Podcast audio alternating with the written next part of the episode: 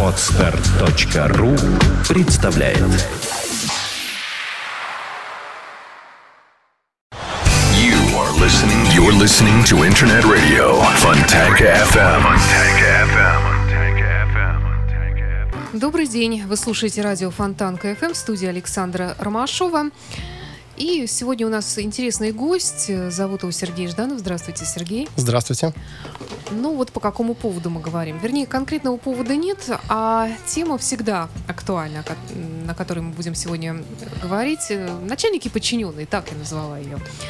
Рано или поздно все мы сталкиваемся с проблемой поиска работы или, наоборот, поиска персонала для своего какого-то дела, поиска коллег э, по будущему какому-то интересному проекту. Э, и вроде бы все и неплохо. Потом вдруг э, противные подчиненные начинают требовать повышения зарплаты. Начальник, естественно, не хочет этого делать. А наоборот, он хочет, чтобы подчиненные работали больше за эту маленькую зарплату. Подчиненные, естественно, этого не хотят делать. И вот возникают разные конфликты. Э, Ну, не будем так зацикливаться на конфликтах. Бывают же организации, где душа в душу живут э, начальники подчиненные. Вот и обо всем об этом, о том, в частности, как наладить взаимоотношения между начальниками и подчиненными, э, как найти хорошую работу, в конце концов, как найти хороший персонал. Мы сегодня и поговорим, и у нас Сергей Жданов, э, как я уже представила его, является экспертом по управлению персоналом. Так и есть. Вообще, мне казалось всегда, что раньше это называлось в Советском Союзе кадровик, или не совсем так. Ну, это приземленное понятие, это упрощенная такая работа по кадровому делопроизводству, но мир меняется, и отношение к управлению людьми тоже изменилось, и это сейчас более широкое понятие, более широкое представление от бумаг к человеку, к его потребностям, к его желаниям. А, ну, вот как, я вообще, кстати, никогда не могла понять особо, чем занимается кадровик. Ну, там, если, конечно, большая организация, в каких я никогда не работала, всегда в таких более-менее компактных, и там этим делом занимался бухгалтер или там замдиректора какой-нибудь, вот, или еще кто-то. А вот чтобы кадровик, я все время думала, интересно, какая ну, интересная работа, и вообще специалист по персоналу, думаю, чем он там занимается, вообще тайна-тайна. Ну, не каждый же день люди увольняются, не каждый день они устраиваются на работу. А кадровик э, на самом деле занимается не только приемом и увольнением, происходит в жизни каждого человека довольно много метаморфоз. Это и необходимость получения любого рода справок для разных организаций, это Ага. необходимость получения, скажем, заверенной копии трудовой книжки для того же получения кредита или получения визы, допустим, при поездке в нужную страну. И по большому счету, конечно, хоть слово кадровик такое довольно приземленное, но это человек, который делает большой объем рутинной работы. Это человек, который обеспечивает основную часть большой бюрократической машины. С одной стороны, вроде кажется, столько бумаг, столько документов, э, столько дел, но без этого нет порядка в делопроизводстве, без этого нет э, четкого понимания а, о состоянии дел на предприятии. И э, на самом деле, хоть работа это вроде так э, и глазу не видна, но на самом деле без нее никак не обойтись. Вы знаете, я вот пр- просто э, вот так сказать, отвлечься от уже готовой работы, вот э, хотелось бы, наверное, начать с поиска работы, потому что я знаю, что вы тоже можете дать много полезных советов на эту тему. Ну вот, в частности, например, человек, э, ну, очень часто бывает, что сталкивается с такой ситуацией, ищет, ищет работу, может быть, даже он имеет представление о том, где он хочет работать, хотя иногда бывает и противоположная ситуация, когда человек понятия не имеет, чего он хочет, и, ну, что-нибудь такое хорошее, не меньше 100 тысяч, конечно же, в месяц э, и так далее, полный соцпакет, и тут начинаются проблемы. Вот, что-то у него не так, или пол, пол не тот, или возраст не тот, и, или, э, ну, это вот со стороны работодателя какие-то претензии уже начинаются. Вот, а потом оказывается, что его еще особо и оформлять не хотят, и какой-то испытательный срок непонятный, и от работы ничего не получу, ну и так далее. Вот, вот, вот начнем сначала. Хорошо. вообще. Хорошо. Ну, я бы хотел еще тоже такую маленькую преамбулу унести. А на самом деле наш город э, не маленький. И когда мне говорят работодатели, что мы не можем кого-то найти, либо работники, потенциальные работники, кандидаты говорят, что не могут найти работу, но это, мягко говоря, странно. Рынок у нас не маленький, он большой. Но главная загвоздка, как мне кажется, это проблема в поиске, в технологиях поиска. Это, конечно, завышенные, иногда завышенные ожидания соискателей, без нужного фидбэка. Знаете, как и того, часто... и того. И того, и того, да. А, Часто бывает, что и компании сами пишут э, требования невыполнимые. Например, там 20-летний опыт работы в чем-то, знание каких-то безумных технологий. И возраст при- не старше 30. О-? От 20 25. Вопрос, он в 5 лет начал этим Ну, заниматься? в общем, да, да. да. Такое, та- такое часто бывает. Но в то же время и соискатели, не имея определенного какого-то бэкграунда, как, каких-то наработок, они тоже пытаются выставить э, какие-то завышенные ожидания. Ну и плюс мы с вами на сегодня, вы должны просто это понимать, мы пожинаем с вами плоды 90-х годов, безумного провала в рождаемости. И на сегодня в компаниях э, средних и больших наблюдается такая парадоксальная картина. Мы видим две группы персонала. С одной стороны, это люди довольно возрастные, которые, что называется, на кончиках пальцев помнят, как, как, и, как и что должно работать. А с другой стороны, мы видим а, очень много молодежи с, а, мягко говоря, завышенными требованиями, завышенными пожеланиями. Ну, А они тут- смотрят телевизор, они читают верно. гламурные журналы и имеют представление об этой жизни, они знают, Так сколько должен получать такой великий человек, как я. Абсолютно верно. А вот тот слой, который в 30-40 лет, который был раньше таким на передатчиком знаний от более зрелых работников более молодым, он вымыт, и его нет. И получается, передавать знания естественным путем никак не получается. Из этого возникает много разных конфликтов. Молодежь считает, что их недооценивают, старики, в кавычках, они даже не, не желают свои знания передавать. Но начать э, вообще процесс поиска и подбора для компании, либо начать процесс поиска работы для себя, для соискателя, необходимо с главного, с определения, а что вы сами хотите. Это, пожалуй, один из главных вопросов всей жизни, но, тем не менее, не задавая его, вы вряд ли получите работу, которую вы хотите получить. Потому что, э, на мой взгляд, э, в работе важны два главных компонента. Дело, которое ты делаешь, тебе нравится, оно тебе в кайф, и за это есть... Но это и в идеале. Это ну, к этому надо стремиться. И за это есть адекватное вознаграждение. Если есть эти два компонента, то, уверяю вас, как называется компания, должность, уровень квалификации, это дело 54 Главное, чтобы были эти два компонента. Если по какой из либо причин э, одного из компонентов не хватает или он недостаточен, значит, нужно выстраивать план работ, чтобы этого достичь. Либо опытом работы, либо э, получением какого-то опыта профессионального дополнительного, либо работы над собой. Но, тем не менее, это так. Работа над собой. Да. Ну, как вы знаете, наверное, Сергей, э, у нас в последнее время очень много культурологов стало, очень много адвокатов, очень много экономистов, и мне кажется, что их с каждым годом становится все больше и больше.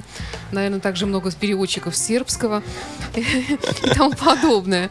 Вот. Ну, они, как правило, начинают работать в магазинах, в разных э, торговых сетях, и, в общем-то, наверное, довольно-таки успешны. Ну, вот как быть с такими людьми, у которых все-таки э, несмотря ни на что, как бы, ну, понятно, что в молодости, наверное, человек идеалист, он все равно хочет э, сделать мир лучше, хочет стать адвокатом или хочет стать культурологом, хотя вообще очень, я вот сама закончила институт культурно, с трудом представляю себе, в чем функции культуролога. Вот как такому человеку быть Я вам, я вам могу сказать, как это можно, эти свои желания, эти фантазии трансформировать в что-то более прикладное. Могу сказать на собственном примере. А, 89-90 год. а, Я на Невском проспекте решаю для себя, куда пойти учиться.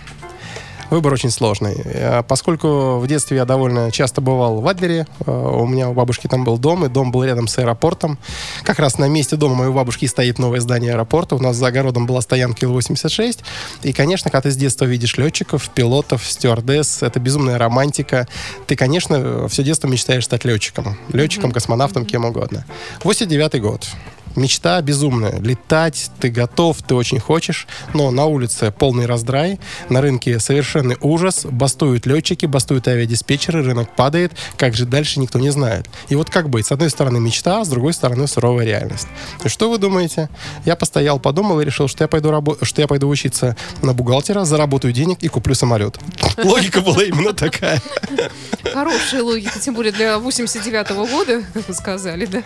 В общем-то, это смело было в те годы. Скажу вам совершенно откровенно. Вот э, так я, я пошел в экономику, далее в экономику труда и стал заниматься тем, чем я занимаюсь. На самом деле, при этом, конечно, мечта никуда не делась. И если сейчас у меня желания самолет купить нет, но при этом я знаю, что покататься, взять в аренду, например, да, все это доступно, все это возможно.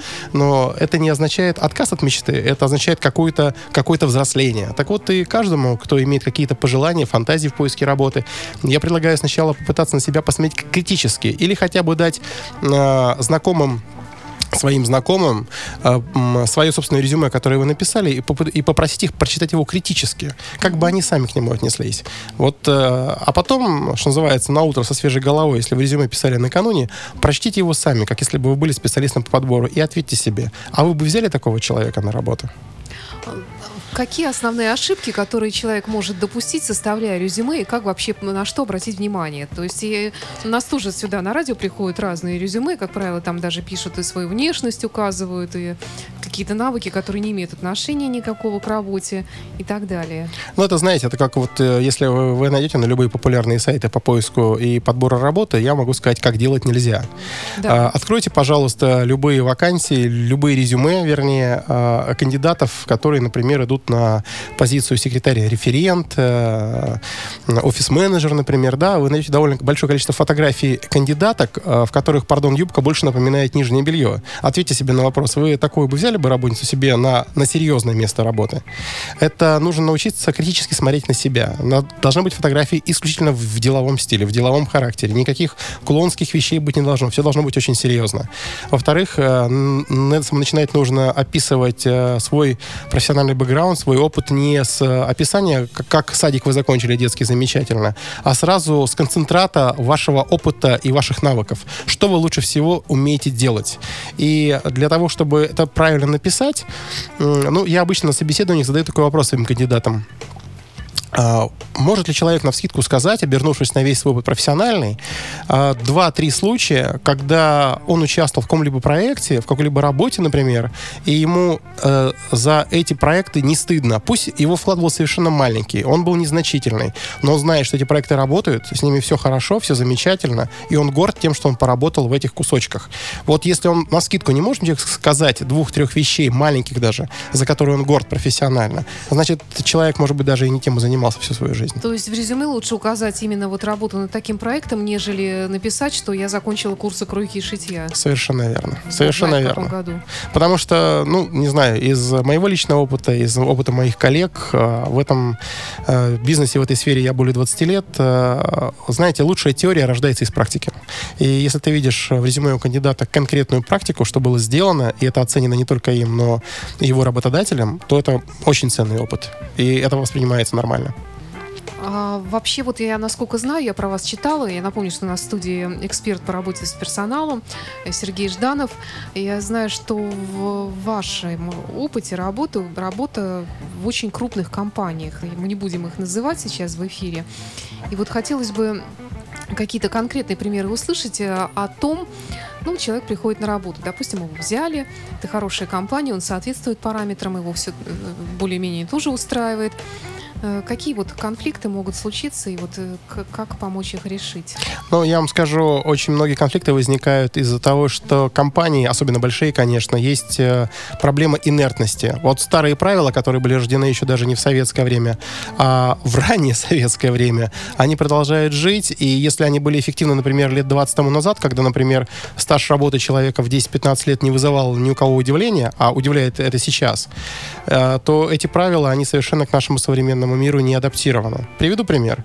Приходит человек на новое место работы. Ну вот сколько ему нужно времени, чтобы понять э, свой коллектив, э, свое окружение, что от него ждут? Ну, как правило, нормальный такой срок это год. То есть нужно поболеть два раза весной и осенью, нужно остаться за того парня, кто в отпуске, нужно, чтобы остались за тебя, нужно пару раз там отпроситься или взять за свой счет, например, да, прожить э, и зиму, и лето, чтобы понять, холодно или тепло здесь. То есть че- че- через год по- такая появляется более-менее четкая картинка, где ты, что ты и как ты. А далее возникает э, профессиональное выгорание, которое сама компания и предлагает человеку. Это происходит совершенно незаметно. Это штука, которая довольно хороша была в советское время, сейчас она на самом деле очень многие вещи убивает. Это выслуга лет. Что замечает человек? Что рядом такой же точно Иван Иванович э, работает с таким же точно усилием, с таким же качеством, но только в силу того, что он работает в компании 15 лет, э, он получает больше в онлайне каждый месяц, постоянно. И человек понимает, что хоть ты кол на голове тиши, но пока ты не отработаешь свои 15 лет в этой компании, у тебя такого же дохода не будет, хотя Ну, так работа... было раньше, разве сейчас это как-то учитывается? Это учитывается. Многие компании меняют свой подход. То есть э, мы не говорим о том, что нельзя, вернее, не надо стимулировать людей, которые много лет жизни отдали компании. Нет, конечно, нужно. Но это не должно быть э, выслуга лет э, в ежемесячном режиме. Это должна быть такая плата за лояльность. Как это может быть? Тоже при- приведу из, из своего личного опыта. Мы делали такую штуку. Э, че- человек новый приходит на работу, мы ему платим определенный бонус через год работы, потом платим определенный бонус через два года работы, потом платим определенный бонус, бонус через три года работы, а потом пауза в 10 лет. Он за первые три года так привыкает к этой компании, к этому метро, э, к своему коллективу, к пиву Да. по пятницам, что он, он уже полностью адаптирован. И при этом нет такого вот э, бешеного раздражения. А, э, и, то, и в то же время зрелые работники, когда они получают тоже свои деньги, но тоже не в режиме онлайна каждый месяц, а, например, к, к- дате приуроченной, к дате приема на работу собственной, то есть тоже по большому счету раз в год или раз в какие-то определенные периоды времени, то мы и поощряем тех, кто отработал много лет в компании, благодарим их за этот труд, но в то же время мы и молодежь не отталкиваем, потому что молодежь понимает, она компании важна. Это вот один из немногих инструментов, благодаря которым в одной из известных компаний города, очень крупных, мы э, снизили средний возраст работников за два с половиной года более чем на 15 лет. Это было в свое время ме- мега достижение. Ну, разве это так уж хорошо? А, ну, смотрите, жизнь... Я смотрю на это теперь с точки зрения уже далеко не молодого специалиста, а специалиста с большим опытом работы. Но специалист с большим опытом работы э, не означает, что он не молод. На самом деле э, это комплимент. Спасибо. На самом деле э, никто же не говорит, что там нужно кого-то выгонять или как-то э, зажимать. Мы говорим о том, что не надо противиться естественному ходу вещей. Как бы мы этого не хотели, как бы я этого не хотел, но э, все молодые рано или поздно станут зрелыми. Зрелые рано или поздно состарятся. Это, это естественный ход событий. И задача компании — это не ставить пробки в этом трафике где-то, а сделать этот, э, этот трафик, это путешествие свое э, по работе в этой компании более увлекательным, более интересным. Если ты молодой специалист, дать возможность тебе развиться. Если ты зрелый работник, дать возможность тебе раскрыть весь свой потенциал. И если ты работник уже в совсем-совсем зрелом возрасте, поделиться знаниями с молодежью и э, стать таким наставником, таким коучером для более молодых работников. Это очень важно. То есть здесь вопрос м, к, вни- э, к внимательности, к отношению к персоналу. Вот это самое главное. Скажите тогда, Сергей, э, при поиске работы э, женщина, скажем, за Так. 40, да? Вот Так. мне кажется, абсолютный изгой в обществе. А, Слушайте, я вам открою С маленькую... любым опытом и с любым э, образованием, неважно. Я вам открою маленькую тайну. Опытные HR знают, что самый лучший работник на свете это женщина, которая немного за 40. Я открою вам- Опытный знает, конечно. И она уже не озабочена по- поиском э, Вы сами супруга, отвечаете на она свой не вопрос, да. озабочена, да, для э, декретом и так для, далее. Да, для опытного HR, конечно, никто это ни- ни- никогда не напишет э, э, в, в критериях поиска, поскольку это будет чисто дискриминация, да, но для опытного HR э, женщина вот... HR э, это кто? HR это специалист по поиску и подбору персонала, вообще специалист по управлению персоналом. HR от э, ан- английской аббревиатуры HR Human Resource, то есть человек, который занимается управлением человеческим потенциалом, человеческим ресурсом, скажем так. Для опытного специалиста есть э, э, такие критерии, что если эта дама немного за 40, если она замужем и у нее есть дети, опять же, в рекламе вы этого не увидите никогда, да, это один из наиболее э, хороших вариантов э, для кандидата, поскольку у дамы есть муж, есть дом, есть квартира, есть какой-то доход базовый, за детьми уже не нужно так пристально присматривать, потому что они уже выросли и они уже занимаются своим образованием и своей жизнью, а потенциал у человека остался, и она готова потенциал этот использовать, его раскрыть. Отличный вариант, на самом деле. Важно просто, что называется, правильно это продать. Мгм. Хорошо. Конкретизирую вопрос. Еще э, сузим, так сказать, рамки. Даме не за 40, даме за 50, и нет у нее мужа и детей. Замечательно. Тогда нужно э, сделать акцент на каких-то качествах э, для такой вот возрастной э, самокатегории, качествах, которые э, важны для определенных рабочих мест. Например, вот знаете, как часто говорят, вот нужно постоянно учиться, добиваться высот, идти куда-то наверх. Есть рабочие места, где, уверяю вас, учиться вредно. То есть, например, работа в архиве компании. Там ничего, кроме усидчивости, внимательности Да, и четкости да. не нужно.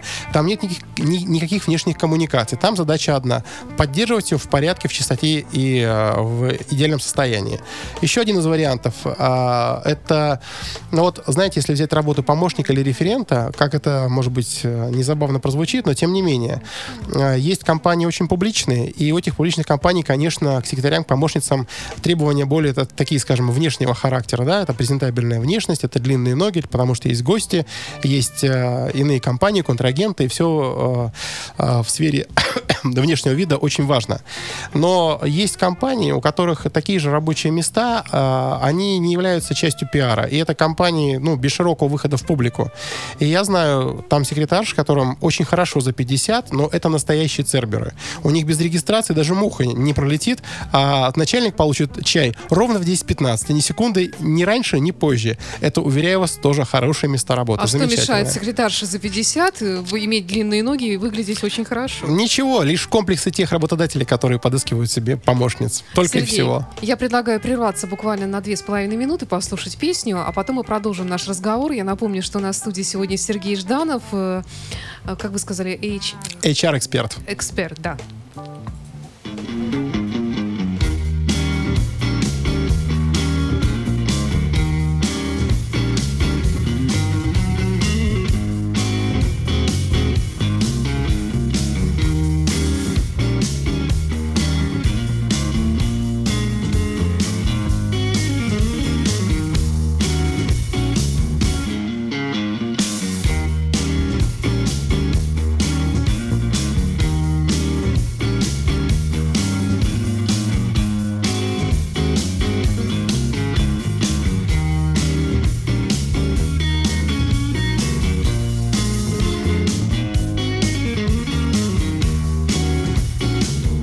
Mary had a little lamb.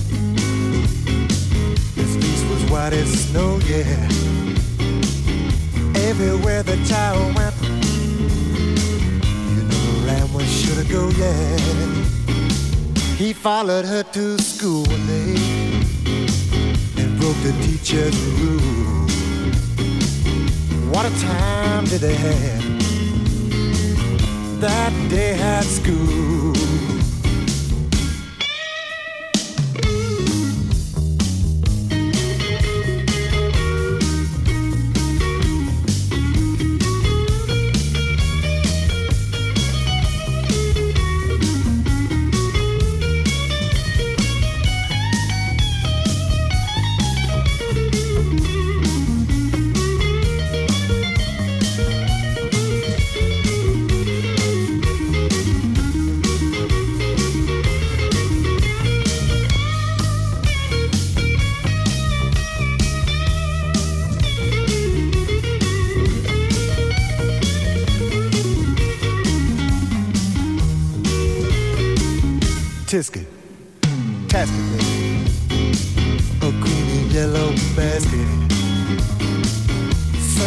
To my baby. On my way, I passed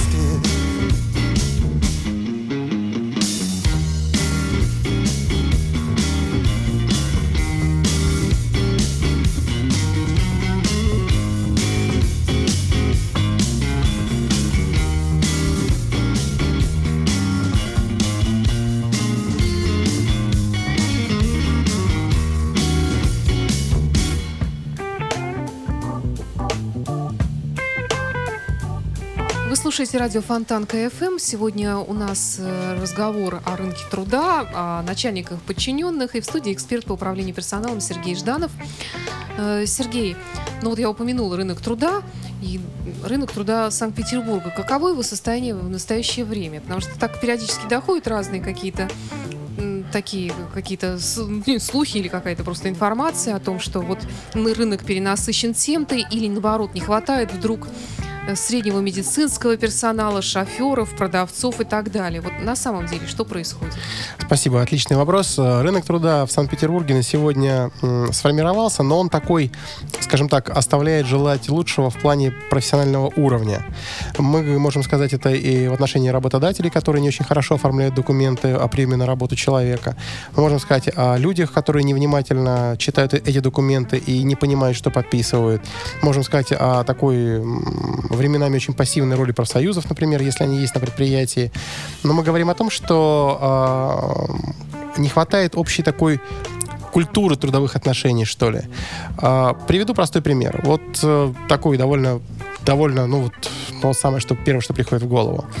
А, Если в вашем трудовом договоре, если, конечно, вы его помните или помните, где он лежит и готовы посмотреть, а, нет отдельного пункта, не там, где подписи сторон, а в самом теле документа, например, который звучит так, место работы, двоеточие, город, улица и дом, то ответьте себе на вопрос, можно ли такого человека уволить за прогул? А что он прогулял? По какому адресу? Да, интересно. Если у вас нет, значит, я, конечно, не призываю, но вам гигантски повезло. Вы можете приходить за авансом и получкой и плевать в потолок. По формальным признакам. И я э, не представляю себе, чтобы вы, например, э, если это дело дойдет до, до суда, суд проиграли. Поскольку где адрес, который вы прогуляли. И даже слесарь, который обслуживает квартиры по утрам, да, вот э, приходит э, к себе в кондейку в какую-то, у мастера получает список адресов, заявок, по которым он должен пройтись. Для него место работы адрес этой кондейки, адрес этого места. Но если адрес не ука... Хотя в течение дня он может быть где угодно, в любой квартире, да? Но так и здесь. У любого человека абсолютно в, в- в любом трудовом договоре должен быть указан адрес места работы. Если его нет, Интересно. вы свободная птица, которой просто повезло. И таких вот моментов, таких маленьких нюансов очень и очень много. И если на них внимание не, не, не, не обращать, то рано или поздно вы станете проигравшей стороной. Причем неважно, кто вы, частное лицо как работник или вы работодатель. Поскольку и компании э, на очень многие вещи не обращают внимания, но опять же, до первого случая пока что называется этой компании уши не, уши не надерут. А, опять же, такой простой пример предприятие вывешивает какую-нибудь вакансию, например, там в любой популярной газете, которую можно купить а, по, по вакансиям. Вы можете найти там самую жирную вакансию. Например, звучать она будет примерно так. А, Нам требуется технический директор, а, высшее техническое образование, заработная плата 200 тысяч и все. Что надо делать? Очень просто. Бежать на почту, заказное письмо с одним текстом. Когда мне можно выйти на работу? Тут даже без вариантов. Вы точно на коне, абсолютно вам говорю. Потому что предприятие пожадничало лишние 100 рублей в рекламу и не указало конкретные слова-фильтры, которые позволят ей а, пресечь э, неадекватных кандидатов. Да? Это какие-то нюансы, связанные с работой, с, с обслуживанием оборудования, какие-то особенности производства данной компании. Что в конечном итоге происходит? Вы пишете это заказное письмо, а вам ничего не отвечает, ждете месяц, второе направляете, снова ждете месяц, а потом пишете исковое заявление в суд и говорите, что вот так и так, у вас подорвали веру в печатное слово, вы писали два раза, и будьте любезны, оплата вынужденного прогула и моральный вред. Но если моральный вред, он стоит копейки, как правило, по нашим судам, это вы знаете, да, то заработная плата по 200 тысяч в месяц, если тем более с учетом писем это длилось месяца 3-4, это очень неплохие деньги. Конечно, после этого компания поумнеет и будет писать более точные объявления рекламные, э, выделив в бюджет на 100-200 рублей больше. Но это потом. Сергей, ну вы каким-то очень нехорошим вещам учите наших Нет, нет, нет, слушателей. я, я, я вас к этому, конечно, не призываю. Я говорю о том, что э, надо совместными действиями и предприятиям, и частным лицам стараться поднимать общую культуру взаимоотношений. Никто не говорит, что кого-то нужно там э, душить, да, там что-то делать такое нехорошее. Мы говорим о том, что давайте научимся первое друг друга уважать, и предприятия, и работников. От этого уважения мы э, перейдем к другому. Мы попытаемся хотя бы немножко, хотя бы наискосок, хотя это бывает не очень просто, почитать кодекс трудовой немножко. На Вот. что там обратить внимание? А, Обратите внимание на очень важные вещи. Во-первых, э, что такое заработная плата? Просто откройте этот раздел. Что такое заработная плата? И почитайте. А потом возьмите ваш счетный листочек и сравните, есть какая-то связь между этими документами или нет. Часто ее может даже не быть. Вот. И э, ответив себе на разные вопросы, которые вы себе зададите, вы, вы поймете, насколько ваши трудовые отношения с данной компанией безопасны.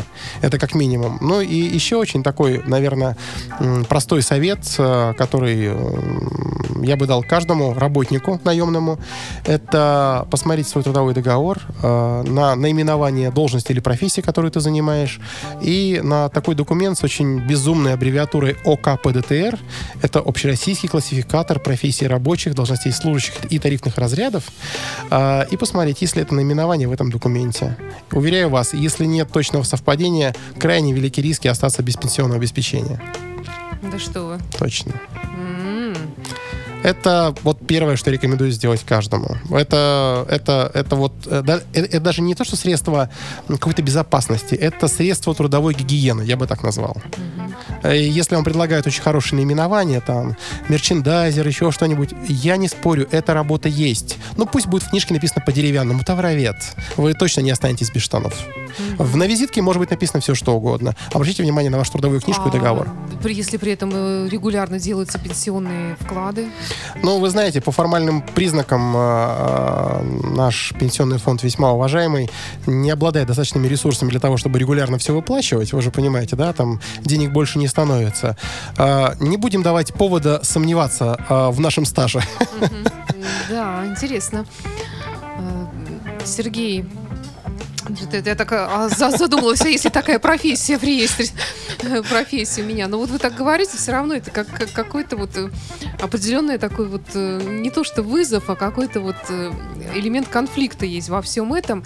А в принципе-то э, человек работает, может быть, даже какое-то количество лет уже, его все устраивает, и работодателя все устраивает. Все же хотят мира, никто не хочет ни войны, все хотят, чтобы работало, работалось, и, и Но на дело делалось, и деньги получались. Ну, на самом деле, я, конечно, слукавлю, если скажу, что все хотят мира. На самом деле, есть, конечно, два противоречия глобальных. Конечно, любая компания старается получить как можно более дешевого труда.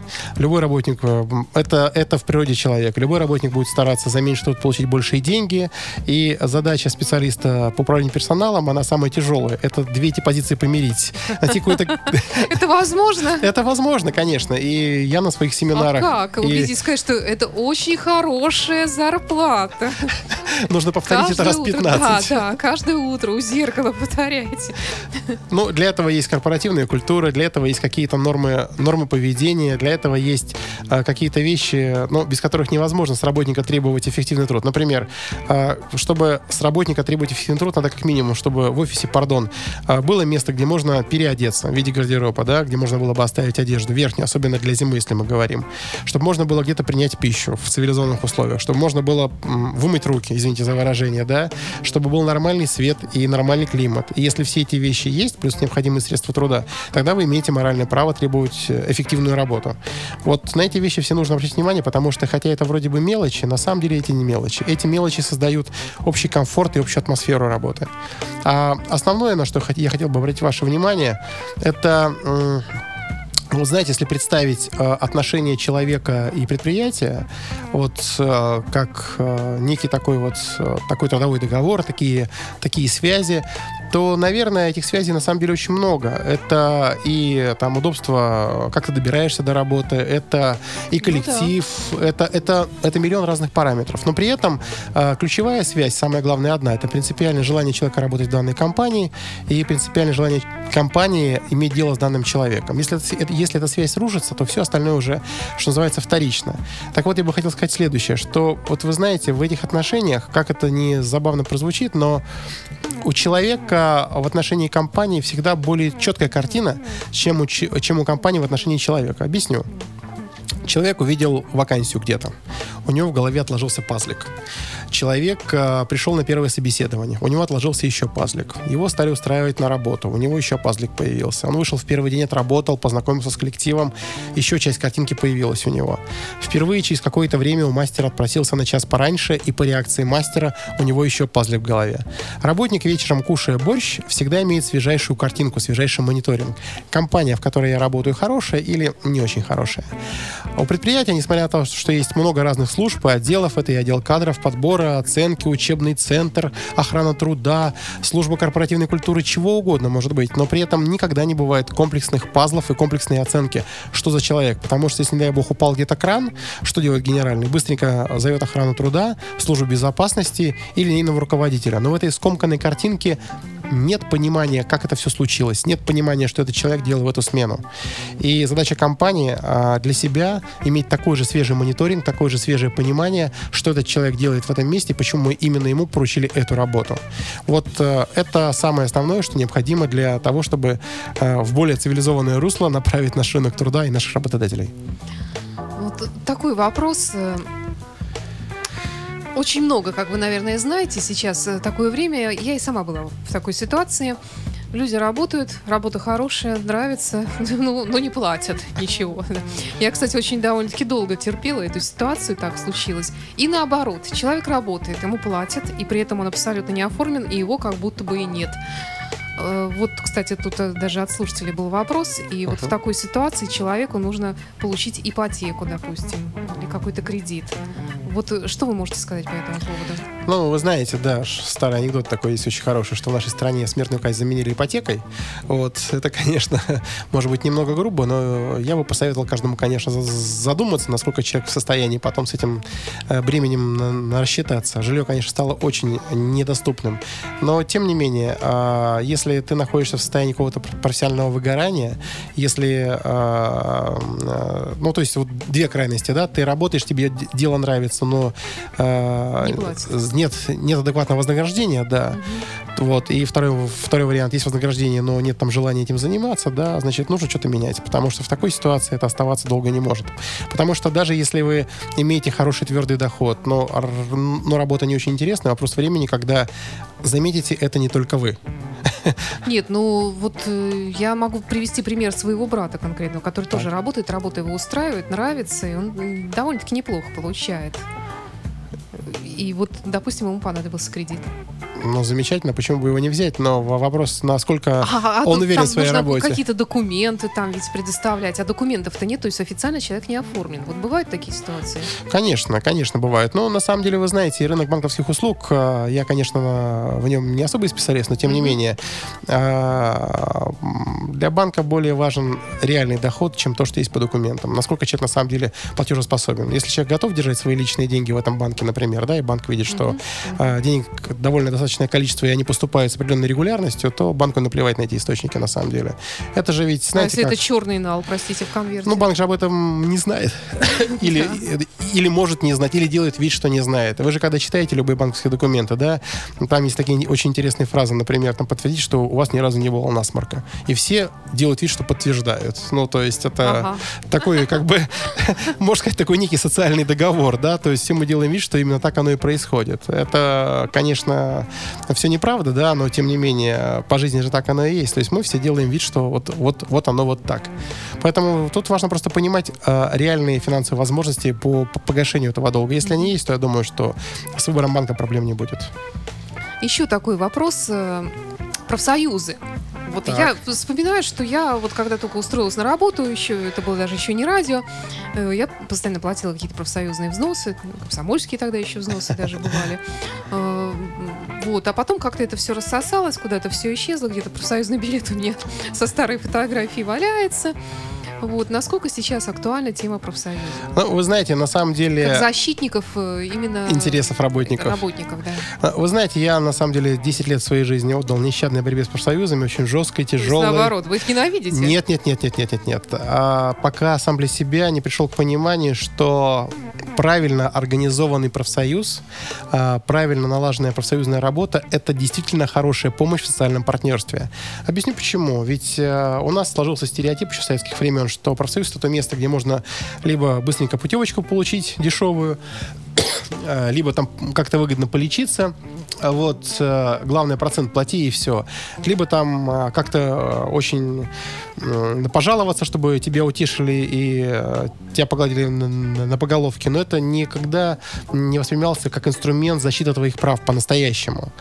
А на самом деле проблема в том, что многие профсоюзы, а я довольно много с ними общаюсь, я преподаю, специализированных площадках профсоюзных, они до конца еще не поняли необходимость переосмысления своей роли. Очень многие профсоюзы перестроились, им за это, что называется, уважение и респект. Объясню, в чем дело. Задача профсоюзов, одна одна из задач, это подписание, подписание коллективного договора и э, защита прав вот именно в этом документе. А, Очень многие профсоюзы идут на защиту этого документа, а, беря старый коллективный договор, плюс прибавляют там по 5% э, к каждой льготе, которая была, и пытаются это защитить. Это неправильно. Нужно понять сначала людей, с которыми вы работаете. Вот вы идете, скажем, на защиту коллективного договора, в котором вы предлагаете поднять, например, там, э, деньги на, на лечение. А вы проанализируйте людей. Может быть, у вас стало э, больше молодежи, и вам нужна не лишняя поликлиника, а лишний детский садик. Может быть, на это нужно делать упор. Профсоюзы часто не знают, кого они защищают и с кем имеют дело. И процентов 80, к сожалению, наших профсоюзов в нашей стране, они в далеком отрыве от того персонала, который в, этом, в этих компаниях есть. Примеры хорошие я знаю. Новых профсоюзных лидеров, э, которые э, более четко работают. Ну, вот тоже вам приведу наиболее такой яркий пример, который мне запомнился. Э, профсоюзный лидер одной компании только-только стал этим лидером. Он говорит, я залез в профсоюзную кассу. Денег там всего ничего, там 30 тысяч рублей. Э, Я выиграв все деньги, поехал в Москву. Это региональный профсоюз, не московский, не петербургский. А, Поехал в Москву, купил штуковину, похожую на платежный терминал. Ну, вы знаете, как мы платим за мобильную связь. Наняли местного мальчика-фрилансера за 3,5 копейки. Он написал профсоюзный сайт, повесил на этот терминал. И в этом терминале можно посмотреть там любые льготы, которые есть. Можно заявление написать, жалобу какую-то. Они поставили его- прямо в цех, там, где рабочий. Через неделю после этой установки заметил генеральный директор этот аппарат. Он говорит, так это же отличная, а, а, отличный вариант коммуникации с персоналом. Посмотреть, что реально люди хотят. Он говорит, да, ну вот все, что было, мы все сделали. Генеральный сказал, да вообще не вопрос. И купил на следующий день 19 таких же в каждый цех. Вот это важно. Когда при маленьком бюджете есть трезвый подход к необходимости э, мониторить персонал и понимать, Да. э, чем, чем люди обеспокоены. И это совершенно новое качество профсоюзной работы. Вот я за это выступаю. Без профсоюза, как вам сказать, это вот... а, Вы знаете, я очень много лет в своей практике использую такое правило. Я сам а, к нему пришел, пока не узнал, что это один, один из а, таких ключевых моментов менеджмента. Я в своей команде всегда держу как минимум одного человека, которому у меня два требования. Первое, это должен быть классный профессионал своего дела, просто суперспециалист. И второе требование, этому человеку должно быть на меня наплевать. Когда ты начинаешь какой-то большой он проект... должен от вас не зависеть Вот я, я это и поддерживаю, ощущение независимости. Потому что когда ты начинаешь важный проект, что обычно подчиненные говорят, да, выполним, добьемся, достигнем. Тут ты включаешь режим большого уха и начинаешь слушать этого человека. Я его называю человек-уксус. Половину того, что он говорит, это, конечно, полная ерунда. Это всякие вопросы вкусовые. Что лучше, зеленое или красное, синее или желтое. Это не имеет значения, ты это мысленно отметаешь. А вторая половина — это те рэперные точки, которые ты не заметил. Ты риск, это те риски, которые ты не просчитал. И ты аккуратненько, тихо корректируешь свой проект, и в итоге получаешь его работающим и успешным. Так вот, профсоюз — это уксус для работодателя, но правильный, который делает мясо вкуснее. Э, Сергей, вот напоследок еще такой вопрос хотелось. Допустим, я работаю в косметической компании, и я Так. решила создать свой профсоюз работников косметических, э, так сказать, э, продавцов. И мои главные требования, естественно, такие же, как у всех. Получать больше процент со своих продаж и так далее, и так далее. Улучшить условия труда, облегчить ношу сумок тяжелых и так далее. Ну вот, к примеру, как это сделать вообще? Вот я решила создать, у меня есть решимость. А что мне для этого нужно? Возбудить решимость еще у двух ваших коллег, написать протоколы под заказное письмо, отправить работодателю. То есть должно Профсоюз быть три создан. человека, да? Да, Какая прелесть. все очень быстро. На самом деле, э, я, конечно, рекомендую перед созданием профсоюза поговорить с работодателем, но э, постараться себя, конечно, обезопасить, чтобы вдруг не возникло внезапного увольнения, потому ну, что да, да. не, не все любят профсоюзы, но э, э, я работаю не, тол- не только с профсоюзами, больше я работаю с работодателями, и когда меня спрашивают, например, а вот там профсоюз, как с ним бороться, я говорю, слушайте, э, если у вас его нет, создайте сами. Это же это не больно, это не, э, это не страшно, и это с этим бороться бесполезно. Ну, то есть это, знаете, как социальные сети. А, Мы а, не можем уменьшить желание человека о себе что-либо сообщать. Он сообщает все больше и больше. Как говорил Бернард Шоу, да? Первые два года человек в своей жизни учится говорить, а потом думаешь, как, как его заставить замолчать. Да, да, да, да, да. Так и тут. Э, Профсоюз это, это вещь естественная. Невозможно от него избавиться совсем. Поэтому лучше, если он у вас есть, вы, в вы с ним в нормальных договорных отношениях, вы говорите на одном языке, и э, тогда ваш бизнес будет более успешным. Потому что когда вы занимаетесь управлением персоналом не только сами, но еще и со стороны э, защитника же работников, у вас, э, у вас получается действительно настоящее социальное партнерство, которое даст больше результата. То есть, э, в принципе, на что-то я могу рассчитывать. Конечно. Хорошо, утешили. Ну что ж, время заканчивать наш разговор. Очень быстро. Да, время летит быстро всегда в эфире. Э, Спасибо. Я напомню нашим слушателям, что у нас сегодня в студии был Сергей Жданов, специалист, э, эксперт по управлению персоналом. Сергей, что бы вы могли напоследок пожелать нашим дорогим слушателям? А, я хочу, чтобы каждый не вешал нос, а каждый понимал, что все рамки, которые есть в области права трудового, что у компании, что у людей, это только рамки в вашей голове. Благодаря нашему кодексу трудовому и праву трудовому он у нас безграничен, и можно очень многого достичь. Поэтому а, повышайте свои знания, читайте, самообразовывайтесь. А, Если интересно и я интересен, а, можете зайти там на мой сайт жданов.про, но а, никогда не позволяйте себе перестать самообразовываться. Это один из наиболее мощных мотиваторов.